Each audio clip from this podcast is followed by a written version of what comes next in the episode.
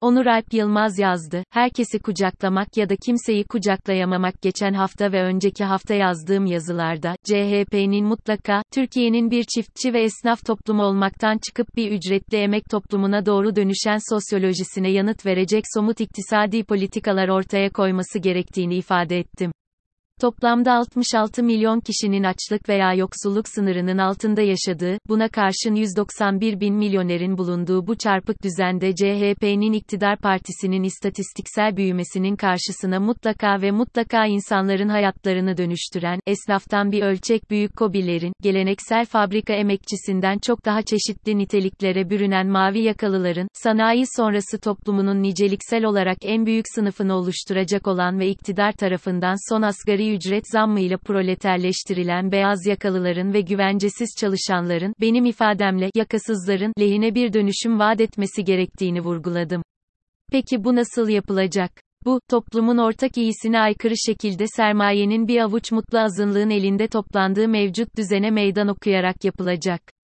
Yani, istatistiksel büyümenin bu tanıma sebep olurken, CHP'nin ilerleme anlayışının bir bütünsel toplumsal vaat olduğunu ifade edilerek olacak.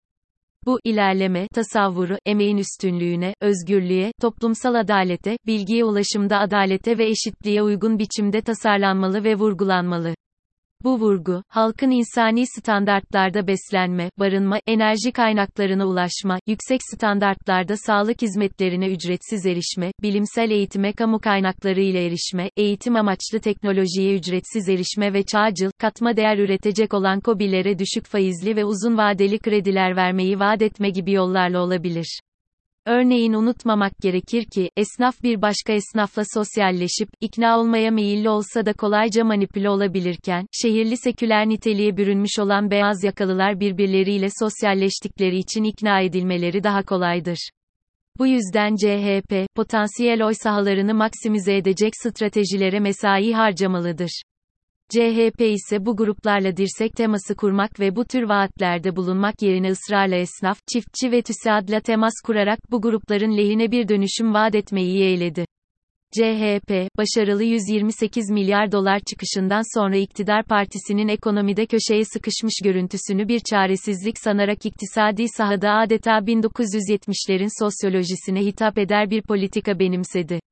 Toplum dönüşürken CHP'nin bu arkaik tutumunun temelinde iki sebep yatabilirdi. Ya sosyolojik dönüşümden haberleri yoktu, ki bu imkansız, ya da kendi tabanını çantada keklik gördüğü için AK Parti'nin oy deposu olarak görülen esnaf ve çiftçiye hitap etmeyi tercih etmişti.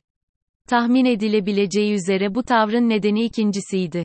Ancak AK Parti lideri ve Cumhurbaşkanı Erdoğan'ın zengini pozitif, yoksulu negatif kayırma ekonomisini açıkladığı anda, CHP'nin yukarıda saydığım emekçi kitlelere tercih ettiği grupların nasıl sevinç çığlıklarına boğulduklarını gördük. Çünkü alternatif bir gerçeklikte yaşatılan bu insanlar, Arendt'in ifadesiyle, ne gördüklerine ne de duyduklarına inanır. Onları sadece parçası oldukları sistemin tutarlılığı ikna eder. CHP'nin iktisadi sahadaki bu hantallığı ve hatta sekterliği, iktidarın son planına büyük bir alan açtı.